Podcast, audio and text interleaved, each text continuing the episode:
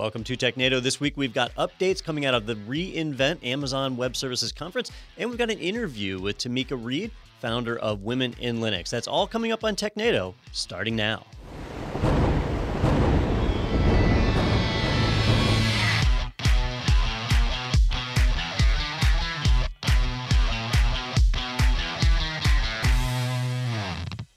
Morning, good afternoon, and good evening, and welcome back to another riveting, action packed, adventure filled episode of Tech TechNado. I'm your host, Don Pezet.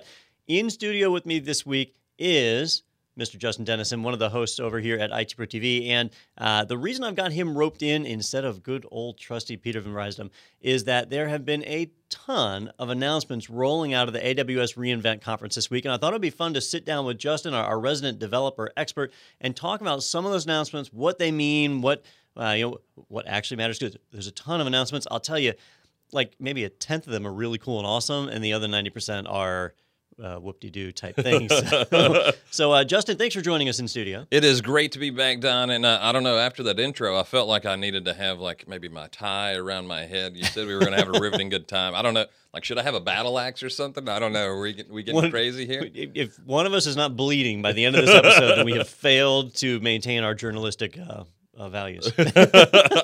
I think that's how journalism works. I'm pretty sure. Yeah, we'll, we'll, see. But yeah, there's been a, gr- a, great number of things come out of AWS this week um, during the reInvent conference.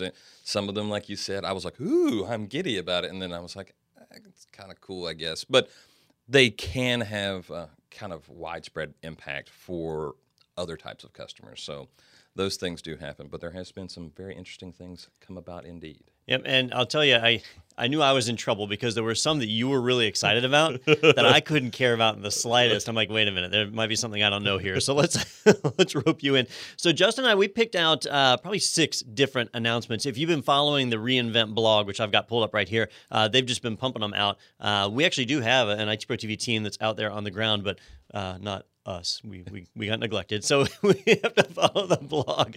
So, uh, so anyhow, the first one I want to talk about is AWS Lambda. If you've watched any of the AWS training that uh, Justin and I have made, we mentioned Lambda as like this Swiss Army knife, be all end all, it can do anything tool inside of AWS. Uh, apparently, it couldn't do everything, and now it can. So, Justin, you want to summarize that one for me? That, that, this is one of those things. I've, I've actually spent a fair amount of time. Um, very specific example. I wanted some scientific computing libraries from Python in Lambda functions, but they have C extensions. And it was very, very difficult to kind of package those up. Also, I, I like programming in Rust, and I was like, ah, how can you put Rust here? Well, these recent announcements actually allow a shared runtime, and there's a set of APIs that allow people to kind of add to the language support. Ruby's supported, Rust is now supported, Python and scientific computing libraries for Python kind of just work out of the box. An additional pain point was every time I wrote a new Lambda function, I had to bundle up all the dependencies for every one of them. But what if I had a sharing between those? Well, this now has uh, Lambda layers where I can share repetitive code or libraries that maybe I've written or dependencies between respective Lambda functions. Uh, it was it was incredibly exciting for me, uh, if nothing else than the Rust one, because I've read some recent articles where people have written and kind of forced it into Lambda using um, like Node.js to, to do a child process or something, and getting crazy performance using Rust. And so I was like, all right, it's official now. We, we have it here. So I was pretty excited about that. Yeah, and uh, you know, Lambda it, it, can do a lot. It's very powerful. But if you're not familiar with Lambda, it, you guys know I make fun of industry buzzwords a lot, and serverless is the huge buzzword these days. Well, Lambda epitomizes serverless, and I, I think this improvement right here really shows that Amazon is doubling down and committing on that. But a lot of people need applications that run sometimes, not all the times, and Lambda is a great way to do that. So definitely check it out. Lots of advancements going on there. Cool things to see. So let's move on to our next one, um, which this one was one that I found pretty interesting. I don't know if you did or not, but uh, uh, they have rolled out the ability to hibernate your EC2 instances. And when they say hibernate, they're really talking about like your laptop when you hibernate your laptop, right? I, you can shut an instance down whenever you want. It, if you terminate it, it gets deleted, right? But if you shut it down, it powers down, and now you just pay for the storage of maintaining that disk. With Hibernate, it'll actually take what's in RAM and write that to disk as well. So you don't have to shut the instance down. You can take it and capture it right at that moment.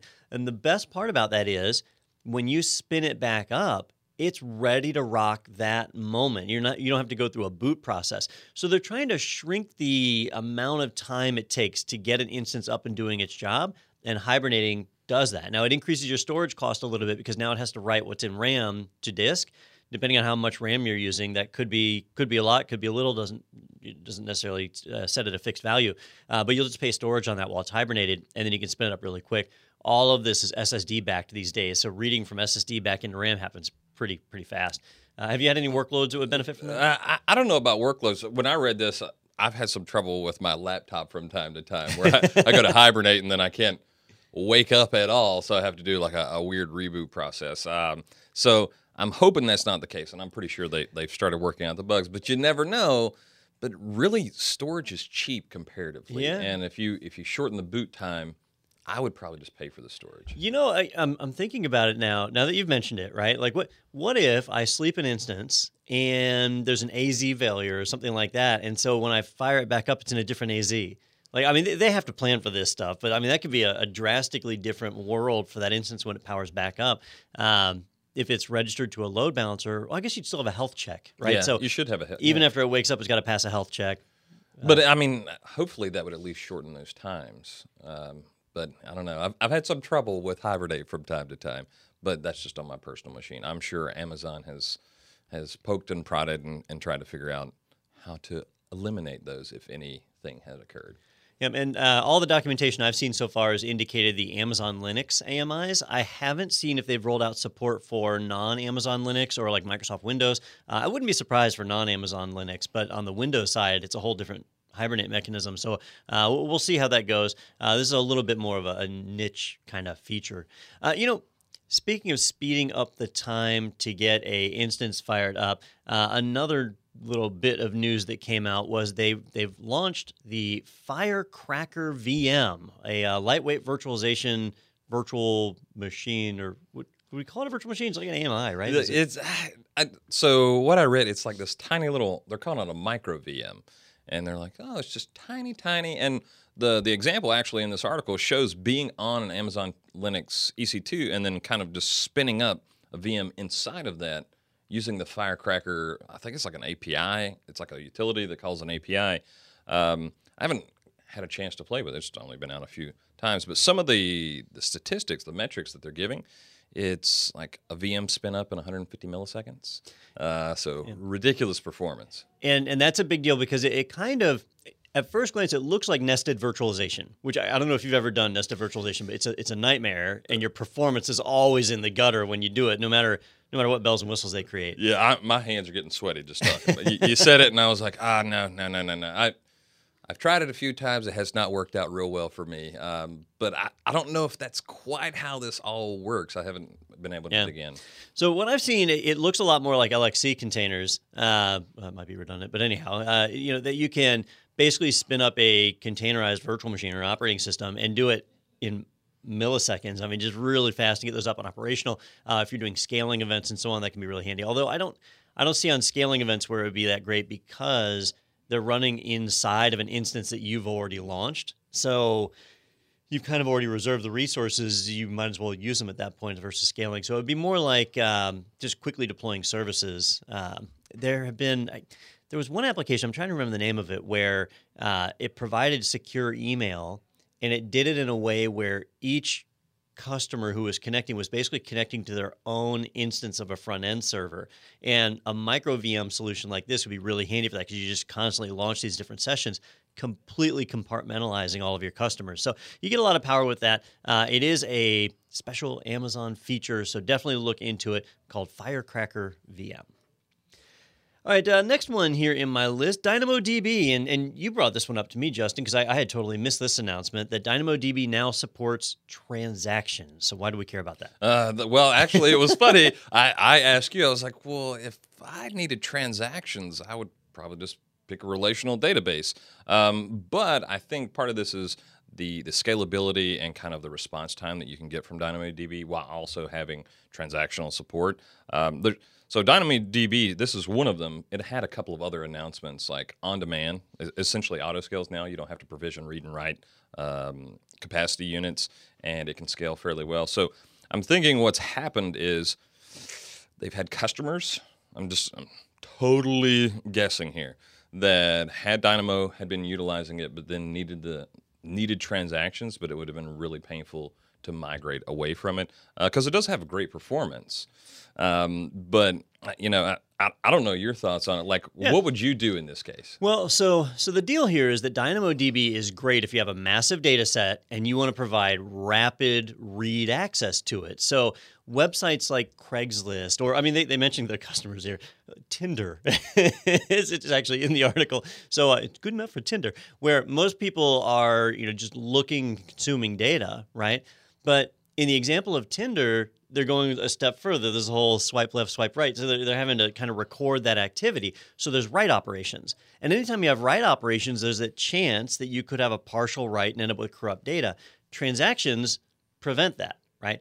Now, the way DynamoDB handled it in the past was just if it didn't go through, it got discarded, and that was that. It didn't like do a uh, a true commit like a transaction would do. So now they've rolled out support for that.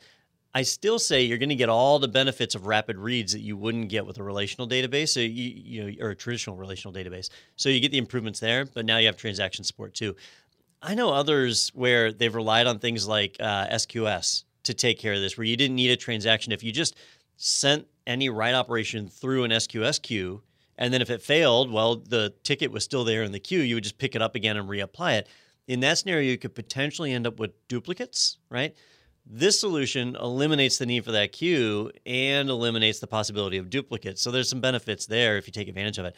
I this is brand new, hot off the presses, so I haven't had a chance to see how that impacts performance.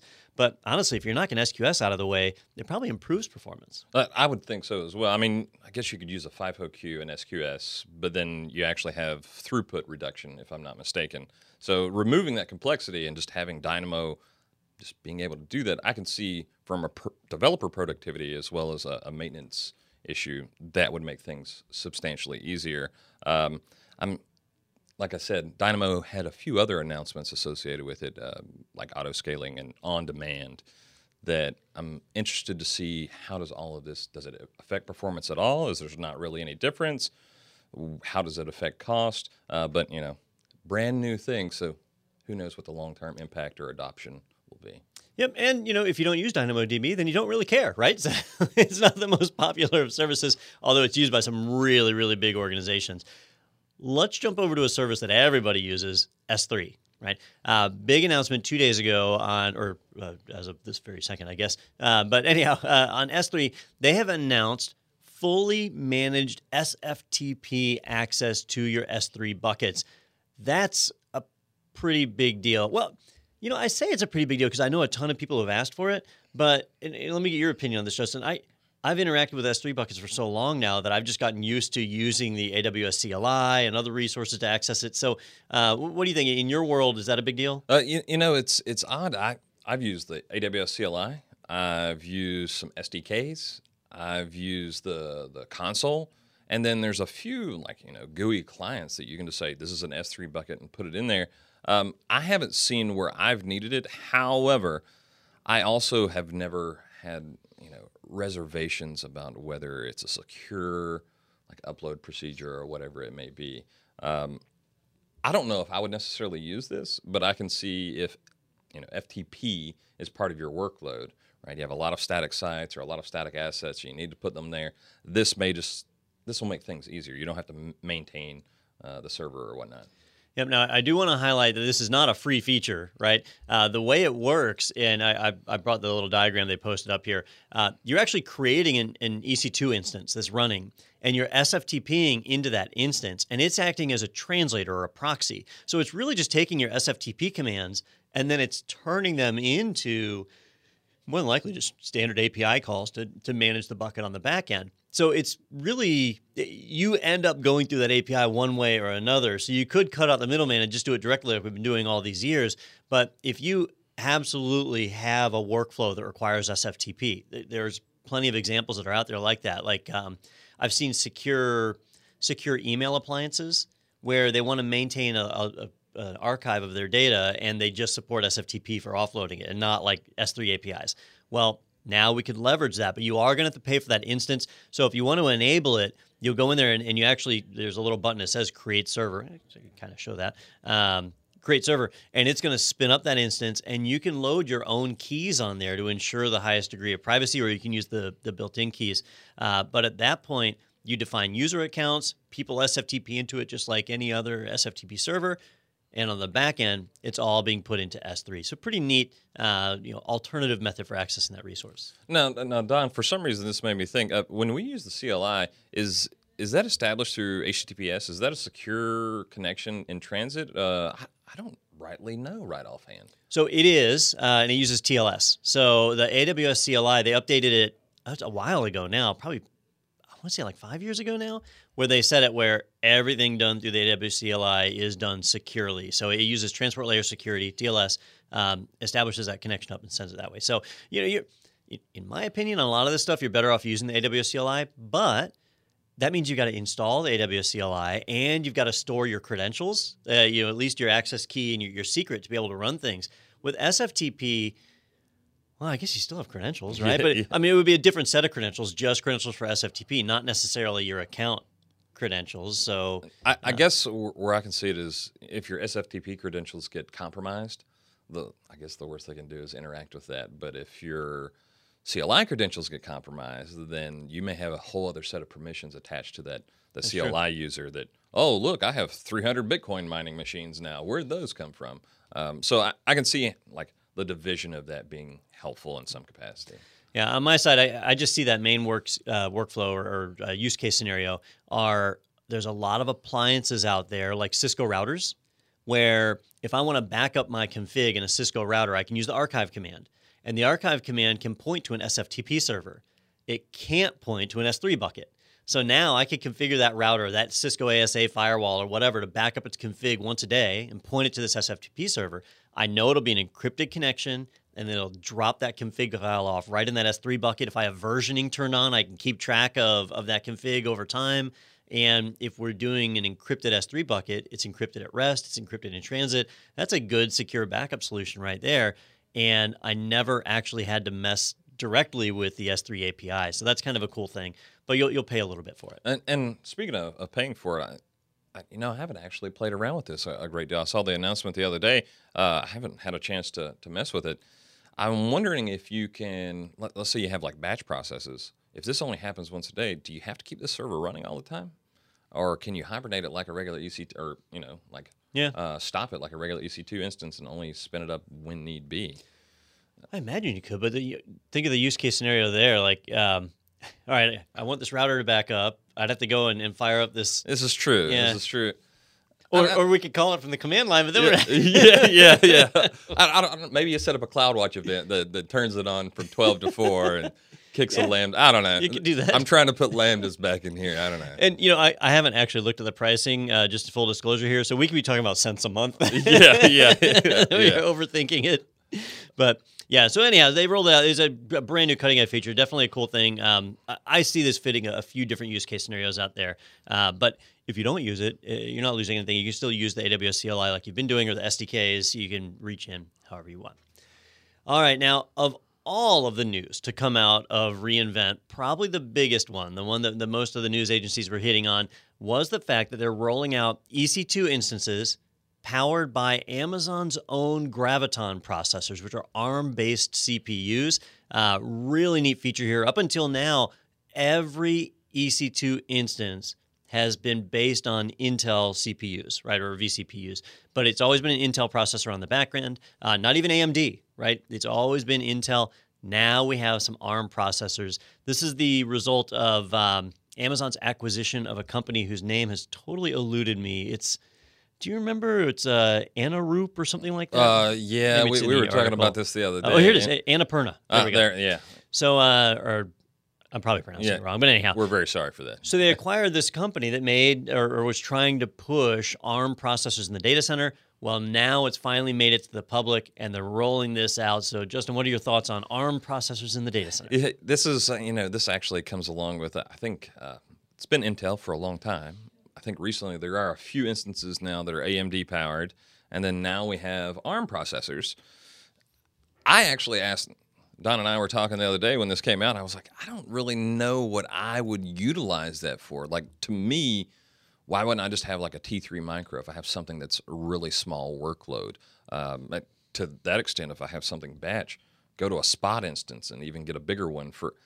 So it didn't strike me of why I would use it. Um, but you know, Don, you brought up a really good point. You were like, well, maybe I need something really low power. I can bring down the cost. I can have more kind of, uh, you know, in the long term, if we get that economy of scale, if people start utilizing these, that cost is going to drive down even further. If you have a web server serving static pages and you don't have a high hit count, or if you have a caching service, you use CloudFront with it or something, then you could have a lot of web pages hosted on this tiny, tiny ARM based server, not a lot of resources, very low cost. So I can see that as being uh, a, a pretty good use case. And you get a pretty, I think the, the, the minimum was two cents a month.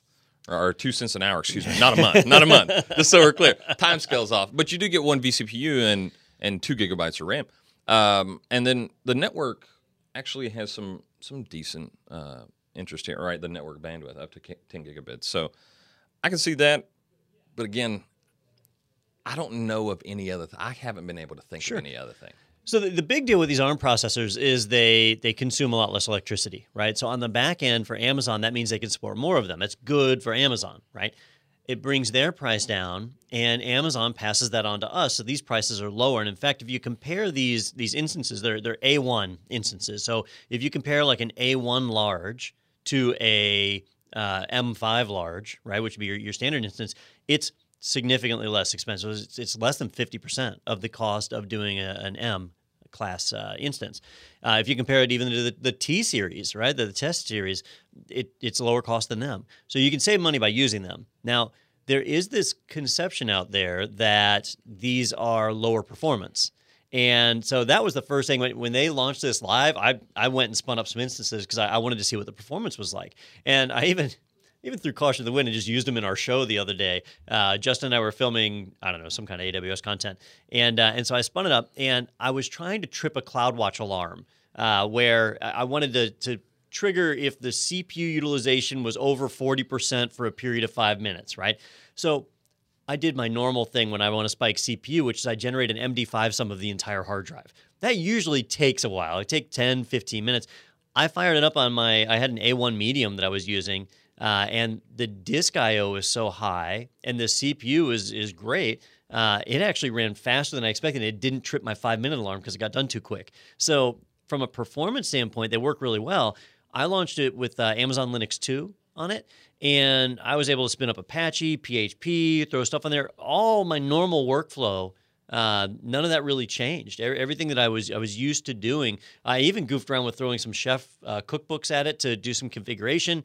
All of that worked fine. Like in, in my opinion, these things are ready for prime time as long as they meet your performance needs. As a matter of fact, I'm pretty sure I didn't know they were uh, the ARM-based processors until after the show. I, it, it, it legitimately looked like just a regular EC2. ins- We usually use Yeah. T series during the shows.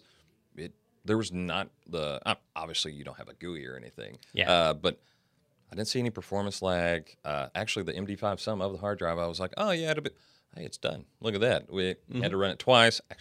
Had to reduce the the CPU threshold. So I didn't see any hiccups, and I, I would agree with you. If you have something like that, you know, Yeah. let them rip. It, it'll save you money if nothing else. Uh, but I'll tell you, if you're using standard packages, if you're using Apache, Nginx, if you're using Amazon Linux, it's a no-brainer. If you're using Red Hat, well, I don't believe they have Red Hat available as an option yet on this instance. They're working on it. Uh, but uh, Ubuntu, I believe they did have. Debian, I think they did have. So you have slightly more limited operating systems. They're not doing Windows on ARM yet, so that uh, that option goes away. You would have that if you did an M4 or M5. I could do an M5 large with Windows. I can't do an A1 large with Windows. So there, there's some things you give up. But as long as it's standard packages, you're in business. And and with Amazon Linux, they've already ported all that stuff over to the ARM architecture. Um, in the scenario of custom software, though, if you've written custom applications, you'll need to recompile those for ARM support. Uh, that may not be worth it to you. It might be worth it to pay the extra money to stay on an Intel architecture so you don't have to recompile your applications.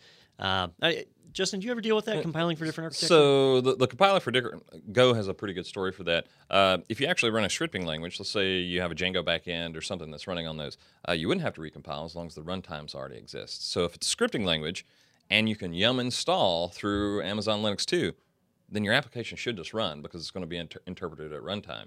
So scripting languages are probably going to be a little easier, but if you have like a C library, C++, something like that, you're probably going to have to recompile. Docker has made this a little bit That's true, easier that's true. Uh, in that capacity. Spin up a Docker container that simulates that, and uh, every once in a while you get hiccups there, but it's not too bad. I mean, but as low cost and and as decent performance, then just spin one up, put your source code there, recompile on that, keep the binary, and everything's good to go.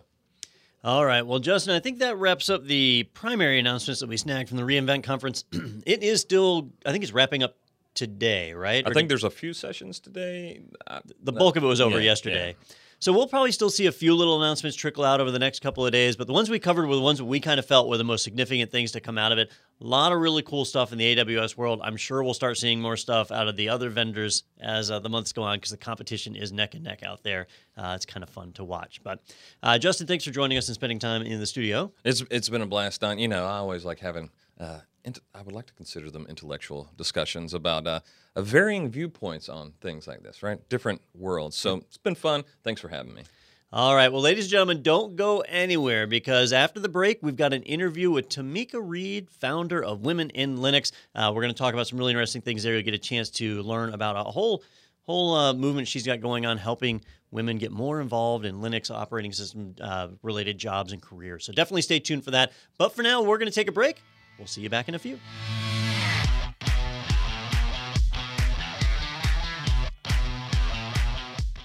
I'm James Packer. I'm the General Manager of Kirk ISS based in the Cayman Islands. I used IT Pro TV extensively in my last place. It grew very well, helped upskill the team. I had 110 engineers in the field and we had dozens of IT Pro accounts with the guys training and last year alone they passed over 40 certs by using the online training. I think I can safely say um, without IT Pro TV I wouldn't be where I was today because I only got this job on the back of the qualifications I have.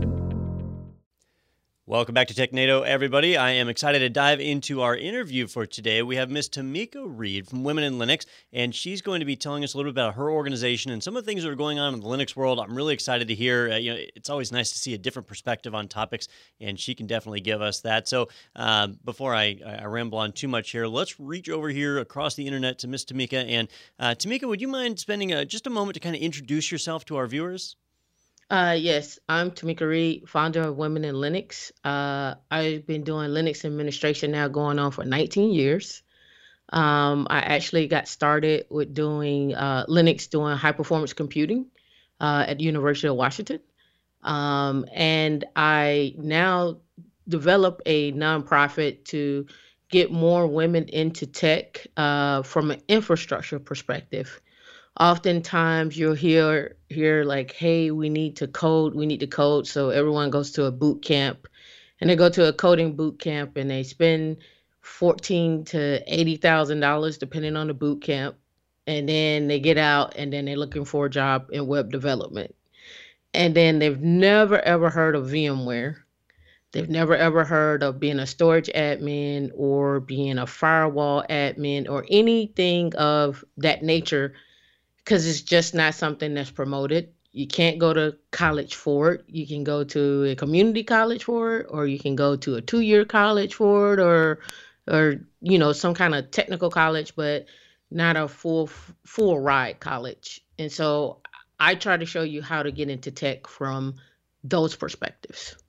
You know, it's interesting because we we hear a lot about the inequality that's going on right now. You know, the lack of diversity in a lot of organizations, mm-hmm. And um, you know, we, we usually hear that in uh, describing the entire company. So Facebook as a whole, or Apple as a whole. Mm-hmm. I never really thought about it from the perspective of like just a, a Linux administrator. So is right. it is it worse in that area or better? Like what what uh, what would you say it's like? How, I, how often do you encounter women in that space? Uh, so I, that's why I started it. Um, I as I've been doing it 19 years, and I probably worked with maybe three women. Wow. In 19 years, um, I've never worked with any women of color in those years. I had my first interview by a woman of color earlier this year. I had my first interview by a man of color uh, last year, December. Uh, so the the I, we're I think we're out there. We're just I mean, just by pure population and numbers, it's just not a vast majority. And then again, like I said before, most people have never ever heard of Linux until probably in the last four or five years, maybe. Um, you, you you've heard a big push of, about Linux, but if you're talking about Red Hat or Ubuntu or Arch Linux or Scientific Linux, no one's never really heard of those things. They just they've just used them in a in a sense to push their code to it, but they didn't know they were actually using Linux. They got some commands and they say, "Oh, that made it work," and then that was it. And what do, you, what do you think is driving that? Is it that people are doing web applications in the cloud and Linux has kind of become the de facto operating system, or is there something else pushing that? Uh, I so if we step back, I think what's really pushing the lack of is just the lack of how schools are set up. I mean, if you look at your your four year degree, I got my degree in computer engineering. Uh, I didn't get to play with Linux, even though I was working in Linux and had a full time job before I graduated. I didn't play with Linux until my junior senior year in college, and we made a driver, and I helped my teacher how to set up the environment in order for us to make a driver and that was it. It was like a blip on the map. And so uh, we we as a community when we're talking about education and when i say we from college on down we do a horrible job of getting students prepared for jobs they they can get uh, with the right type of training immediately after high school. And with a two year degree if you look at it. So one of the things that I I like is out of Georgia out of Georgia at in at Georgia State, um, I think State Farm is running this. They have a two year program set up with all the community colleges where the community colleges are treated as uh, big data schools. So you can go to the community college, get your get your uh, a two year degree and get a job and then roll into a four year college to get uh, your PhD, not your PhD, but your bachelor's degree inside of uh, doing data science. If we could have more structure like that, that'd be great. You know, like I'm not saying that you don't need a college degree, but I'm saying it'd be nice for someone who's who decides that they don't want to go to college to know that they have options. And I don't think we do a good job of showing options. So therefore, as you continue on, it becomes a lack of training and a lack of knowledge. You know, we've been hearing from a, a number of tech leaders recently that a, a, college degree is not as important as it used to be, at least not in, in the technology space. But you mentioned how you know you're helping people find training, and, and there's community college and other types of programs. What what types of programs are there out there? So big data, obviously, that's a huge buzzword right now. There's a lot of opportunity there. Are there are there other areas of administration that you're finding upticks in? I mean, yeah, so uh, big data, even autonomous vehicle, um, there's a big one, there's a big push. I think autonomous comes out of Udacity. There's been a big push for SRE. Uh, in fact, a lot of the SRE site reliability engineers are they're looking for people just to have the basics of understanding Python or some type of programming language, and then roll them over into being site reliability engineers at, at a base level. Right. Um, there's um, there's a program I believe they're still doing it. It was through Dropbox. Dropbox. It's an apprentice program where they hire you and from from in that apprentice program they get you trained up on on the things that they're doing and how to how how to get your skill sets up and what they need from you and then they roll you over into a full-time position.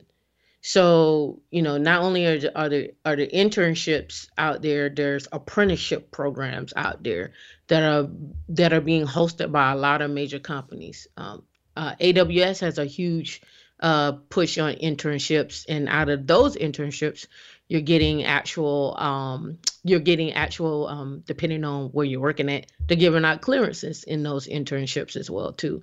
So you know there's a there's a big push by a lot of major companies to get those kids who who don't want to go to college or who wants to who want to get just their skills up in order to get there. And then i do training as well we do meetups every week every wednesday uh, just to talk about you know the I try to do the fundamentals all the way up to the advanced stuff. Fundamentals to me are how do you read a job description? Like if you sat down and looked at what a job, what a Linux administrator does from uh, from two years to ten years, and understand how that works, and understand well how how you can negotiate. I try to do all that with with everyone in my group because that's important as well too. Are, are there any like certifications that you guys focus on, or is it more focused on getting that two year degree? What what do you find the the more effective? Uh, we focus on a lot. Uh, I talk about everything from Puppet, Ansible, Chef, to big data, to immutable infrastructure, cloud native infrastructure, to site reliability engineer, to security, to uh, how to do security scans um, getting your CISSP, Docker containers. We cover the entire gamut of what you think would be sitting in a data center. And even when we first started, I went to the back to the basics, and that's actually coming back around. Um, how to build out a data center. If you had a customer and the customer walked up to you and said, I want to build out my data center, what does that look like? What do you need in that data center? How do you get quotes? And even now, with the as we continue to grow, don't think that Amazon doesn't need a data center. like, like you know, everyone needs a data center, right? Um, and even in Amazon, looking at your VPCs, they're treated as a data center. So, what do you need in your VPC as a data center, and how do you build that out? What's what what does that look like? And so, uh, there's a big push now for people to understand not just hey i deployed my app in aws it's a it's a need to understand performance and tuning and uh, how to automate that how to scale it security is huge we just saw elasticsearch uh, leak their data that that data got leaked so how do you stop that you know how, how do you prevent that and what are you looking for uh, in people to help you prevent those things. And and a lot of the, the talks you're speaking about, I know on your website, womeninlinux.com, uh, you have a ton of videos that are posted on the blog there. Are those the talks from your meetups or are those different talks? So some of the talks are from from meetups, some of them are keynotes, some of uh, things that I've just found over the internet that I think are super super great, super dope. Uh, people I've run into articles that I, I I think people could use. Uh, I try to in my Slack group. Everyone thinks I'm a robot because I'm posting stuff from TechCrunch. Who's IPO? Who IPO? Why? Well, what what do you need to look out for for that? Who's what's coming up? Like you know this whole JEDI product uh, project that's coming up for with Amazon and Oracle and AWS. Well, not AWS, but Amazon, uh, Azure, uh, Google was on it, Oracle, it's $10 billion. Wow. It's $10 billion with the government. And AWS is moving into New York and, and, and moving into uh, clearance city, as I call it. But but uh, the question becomes is what skill sets do those people need to get those jobs? And how do you and how do you get those skill sets? And how do you stay in tech and stay uh, abreast with what's going on and not get pigeonholed into one thing. Well, if you're just tuning in, we are interviewing Tameika Reed, founder of Women in Linux, and we've been talking about some of the some of the areas where there's a, a lack of people with a certain skill set, where it's a great opportunity for women to get involved. I want to switch gears a little bit and talk about the other side of things. That how how are you finding how are you finding women to get engaged in these programs? Uh, are you uh, engaging with schools or the community? How, how does that work? So, how we find people uh, in really to join our group or to be a part of the group is uh, through word of mouth, uh, pretty organic, growing. Um, our YouTubes, uh, I've really gotten a lot of looks on YouTube from CEOs uh, going to meetups, other meetups, um, actually uh, even just talking at conferences and doing keynotes, we get a lot of people that want to come in and help out and join. So it's been pretty organic um, for for us, and we have men in our group too. So we look at men as allies. So um, we have men that speak at our conferences. Uh, we do online conferences. We have men that, that are in our Slack group um, I don't think you can go throughout tech without having one or the other. So you might as well get used to each other now. So that way, when you go to work, you at least know how to work with somebody. You know, you have some type of sensitive training with each other. Now I know you're you're right here in Florida, not too terribly far from us. Even uh, are you working just kind of in the local area, or are you across the nation, uh, across the globe? Are there are there other organizations spread out that you're working alongside? so that's what's so cool about us. We do everything virtually. Uh, every meetup is virtual. Uh, every our Slack, everything we're virtual. So we can be in New York and put on our meetup group that hey, we're meeting in New York. Who's all in New York? Let's meet up. Like I am not the one to be tied to just one place. I learned my lesson after the first two meetups by having a location and no one showed up. And so we grew organically online. Uh, so we do everything online, which is easy for me because if I go to a conference, I don't have to worry about, oh, I can't do my meetup. I can do my meetup anywhere. Excellent. And uh, and how's the response been? Uh, you've been growing. Uh, well, I, I, don't think I ever asked. Like, how long has the organization been together? Uh, we've been um, together since 24 in the 2014, beginning of 2015. Okay. So we've grown from no members to I think we hit 400. Oh, uh, congratulations! Uh, thank you. We hit 400 members. Uh, we're growing. We're trying to grow our YouTube, trying to get more content out there. We don't have a IT Pro t- uh, TV studios, uh, so uh, you know we do what we can um, and try to get the best content and the best, the best, the best path out to people as as best as we can. So what what advice would you give to somebody like if one of our viewers is listening right now and and they maybe they've never even thought of Linux before as a career path mm-hmm. and they think they, they want to get involved and engaged like what mm-hmm. are the mm-hmm. first steps they should take? Um I give a couple of steps. The first step is never look at tech from in the weeds. Always look at tech from a 30,000 foot view. So the next time you decide that you want to order a pizza from Domino's, remember there's some tech behind it. There is some security behind it. There is some type of server that sits behind there that's taking your order. There is some network traffic behind it. Always look at things from a 30,000 foot view and then drill in and just have the ability to understand that you don't have to start out in the weeds. You can start out at the top and then try to decipher where you want to go.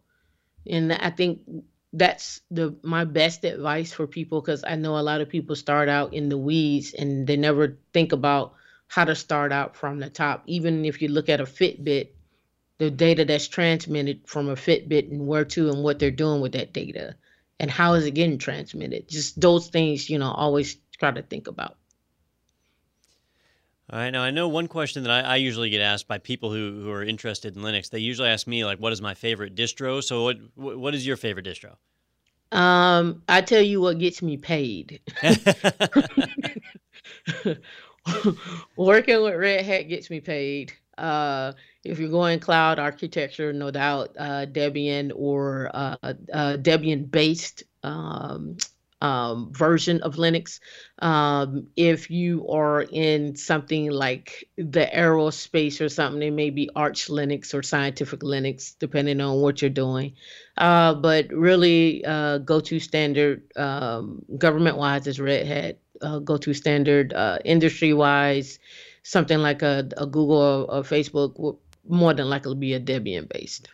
Now I know we've seen a huge amount of growth in Linux-based servers, you know, especially with the cloud. Linux is uh, well over fifty percent of the deployed operating systems that are out there for, for mm-hmm. servers. Uh, how do you how do you view the state of Linux on the desktop? Are you seeing organizations using that more, or no real growth? What what's your opinion there? Uh, so what I've seen on a desktop is actually being agnostic on desktops. So as we continue to grow, you would now have the option to have Linux or Windows on a desktop because now everything is moving into an app type of space. So you could be in a, a Linux environment and still have Office 365.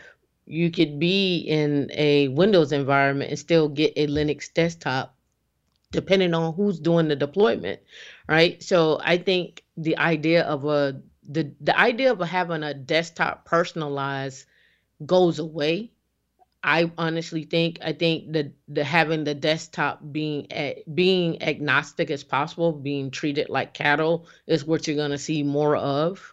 Um, and and even what I mean, you, and you can look at it and think about it. Windows now has Linux. You can run Linux inside. So the the need to have these little specialty things and one offs are are it's a slow process but it's coming to the point where your desktop it doesn't matter. Like can i pull it from my app and can i use it? Okay cool. You know it's funny if you look back historically the the ceo of sun microsystems forever ago. He said mm-hmm. that uh, he wanted to see the day when computers became like a telephone, where you just plugged into the wall and that was it. You didn't care what operating system was on there. Mm-hmm. Um, Sun got eaten by Oracle, so they're kind of gone. But what he predicted is basically coming about now. Right.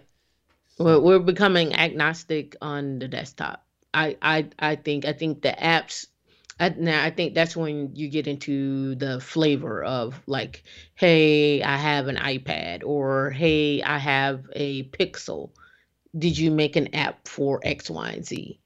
You know, and that that goes back to the consumer, right? The consumer draw drives the demand.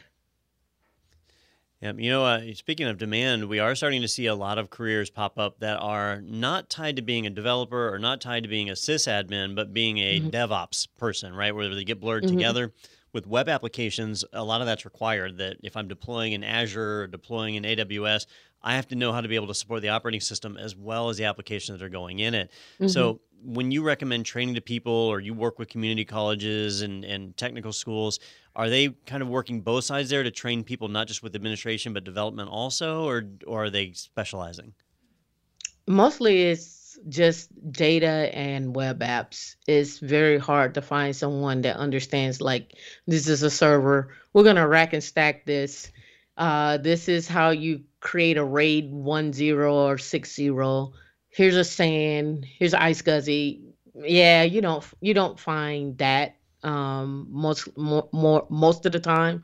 Um, what I do try to do is let people know that that it exists, and depending on what size of the company that you're going into, you will probably do something of that nature. If you're in a 20 person company, you're that admin that knows cloud, data, big data, security. You're that admin that knows everything if you're in a in a in a system there's 10,000 people, you only got one job. so you don't get, you know what I'm saying? You don't get right. that that whole big scheme of, of of of skills. So you have to pick and choose who who do you want to work for? What how do you want to homegrown your skill sets? I tell everyone starting out who's in tech, don't go for the big companies, go for the small company because that's what that's how you grow that's how you grow your skills yeah I think that's a great point. and and when you look at a lot of people that are successful in the field they do they have that history of, of moving from smaller companies to larger ones it's, mm-hmm. a, it's a great way to learn out there in the field mm-hmm. well tameika I, I really appreciate you spending time with us are, are there any other topics that you want to hit on before we wrap up our interview um other than um make sure that a, a lot of times a lot of people get caught up in in tech um, with hey how do i maneuver? Uh, my best advice to everyone is um, stay skilled up. Don't walk into tech with the same skills you had on day one and day 30 you still have the same skills. Always move forward in your skill sets and keep a daily journal of what you worked on and then at the end of that daily journal at the end of the 30 days go back and do a reflection on that and that's how you know if you're moving forward or you know if you became stagnant you know, we have a saying here at the office, which is a good IT pro is always learning. And that's uh, basically the same thing you're saying. So we're, we're all in Right. line on our vision, which is great. all right All right. Right. Well, ladies and gentlemen, that has been uh, Miss Tameika Reed with Women in Linux. If you want to learn more, please visit her website, womeninlinux.com. And, uh, and Tameika, you guys have a pretty big social media presence, right? Right. Yeah, we're on uh, Twitter. We're on LinkedIn. Uh, we have our website. We're on YouTube. I've spoken at a couple of conferences, from Lisa to Siegel, uh, OSCON. Uh, we're we're everywhere. So if you want if you want us, we're on on Women in Linux everything.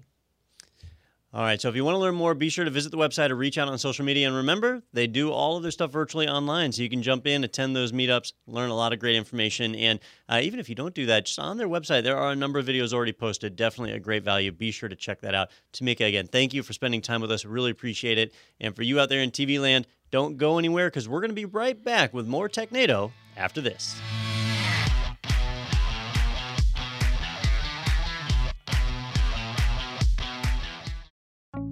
My name is Dana Morrison. I'm the IT director at Grace Christian School in Raleigh, North Carolina. IT directors often hoard so much knowledge that it's hard for their team members to learn. IT Pro TV has given us the ability to level up our technicians to a point where they can decide this is important for me to learn. I would recommend IT Pro TV uh, to any IT team. It's just a great tool uh, for any IT professional. Welcome back, ladies and gentlemen. That was a great interview with Tameika. I really appreciate her taking the time to do that for us. And I want to remind you all that the service she provides is is absolutely free. So definitely engage with her. If you're not a woman and uh, uh, want to get involved in Linux, you're absolutely welcome to. But if you do know other women that are out there, please share her information with them. Uh, get them over to womeninlinux.com. Definitely check that out. All right. Well, in this episode, we have talked about a lot of really cool stuff. You know, Justin and I started talking about AWS and new announcements that have come out this week. And then Tameika and I were talking about Linux. If you want to learn more about those topics, be sure to check out IT Pro TV go to go.itpro.tv slash technado. When you go to that site, you will see a link right there where you can sign up for IT Pro TV at a 30% discount. Definitely check that out. You can access our entire courseware library, and it's a great way to learn Linux, AWS, and any number of other technology topics. It's all right there in the library waiting for you 24 hours a day, seven days a week. Be sure to check it out. Supporting IT Pro TV keeps the Technado rolling, and that's important because we really enjoy doing this. It's a lot of fun. But as far as this week's concerned, that is a wrap for this episode. Thank you all for watching. Be sure to tune back in next week for more Technado.